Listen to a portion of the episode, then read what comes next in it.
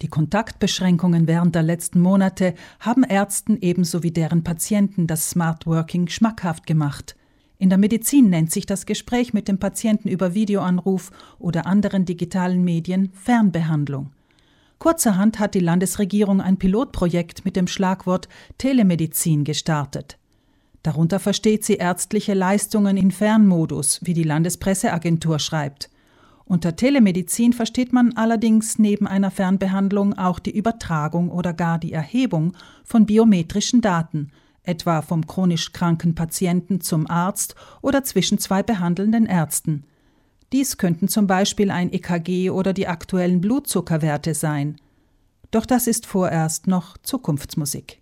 Selbst für die Fernbehandlung, die ja Vorteile mit sich bringen würde, muss der Dachverband der Ärztekammern Italiens erstmal die rechtlichen Ergänzungen für die Berufsordnung ausarbeiten, erklärt die Präsidentin der Ärztekammer und Hausärztin in Brixen, Monika Oberrauch.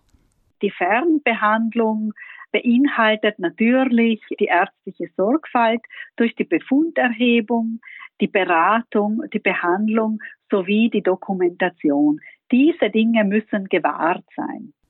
Die Ärztekammer müsse diesen Prozess mitgestalten und mit medizinischer Kompetenz besetzen, auch um etwa die Qualität der Behandlung oder ethische Prinzipien zu wahren. Diese Gestaltung solle auf gesamtstaatlicher Ebene erfolgen, damit es nicht zu einem rechtlichen Flickenteppich kommt.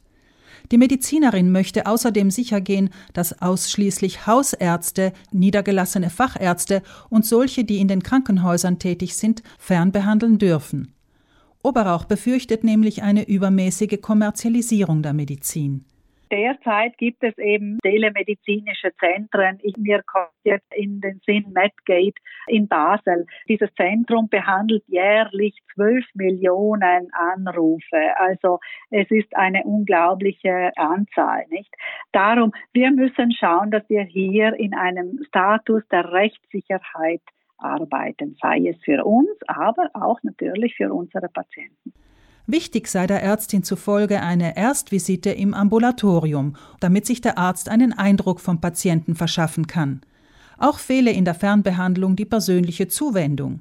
Diese ist bekanntlich für die Vertrauensbildung wichtig und bei psychosomatischen Leiden auch im Sinne der Besserung der Symptome förderlich. Eine Fernbehandlung muss auch ärztlich vertretbar sein. Das heißt, der Arzt hat letztlich die Verantwortung, kann er das mit dem Patienten machen? Ist das möglich? Versteht der Patient das? Ist die Rechtslage ausgeschöpft und gesichert? Die Ärztekammer sei andererseits von der Nützlichkeit dieser Entwicklung überzeugt, betont deren Präsidentin. Die Fernbehandlung ermögliche es einem kranken Patienten, unnötige Wege zu ersparen und ihn regelmäßig zu erreichen, um das weitere Vorgehen zu besprechen. Oberauch? Was jedoch ist, eben, es verringert nicht die Arbeit des Arztes. Im Gegenteil. Der Arzt wird natürlich mit dieser Art der Behandlung noch mehr in Anspruch genommen. Oberauch zufolge sei das Um und Auf für ein effizienteres digitalisiertes Gesundheitssystem, dass die Krankenhäuser und die niedergelassenen Ärzte gut miteinander vernetzt werden. Auch die elektronische Gesundheitsakte müsse voll funktionsfähig werden. In Brixen, Sterzing und dem Pustertal könne das jeweilige Krankenhaus schon Untersuchungsergebnisse und Befunde in der elektronischen Gesundheitsakte hinterlegen, so dass die behandelnde Ärztin darauf zugreifen kann. In Bozen und Meran geht das noch nicht, sagt Oberauch.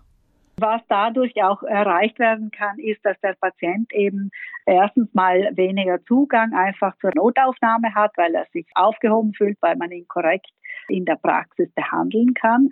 Und was noch zu sagen ist, dass einfach die Folgevisiten dann auch im Krankenhaus dadurch ausfallen. Durch diese gute informatische Vernetzung miteinander. Krankenhaus, Hausarzt, niedergelassener Facharzt. Letztlich geht es also darum, dass der Sanitätsbetrieb endlich die notwendige Software in vollem Umfang bereitstellt, damit jeder Bürger über seine persönliche gesicherte digitale Gesundheitsakte verfügt. Dieser kann die Akte von Fall zu Fall für die behandelnden Ärzte freischalten, damit die Mediziner Zugriff auf die bisherigen Untersuchungsergebnisse und Befunde erhalten. Um die Telemedizin überhaupt möglich zu machen, ist es auch wichtig, dass die Verbraucher ihre elektronische Gesundheitsakte auf MyCivis aktivieren. Dies haben die wenigsten bisher getan.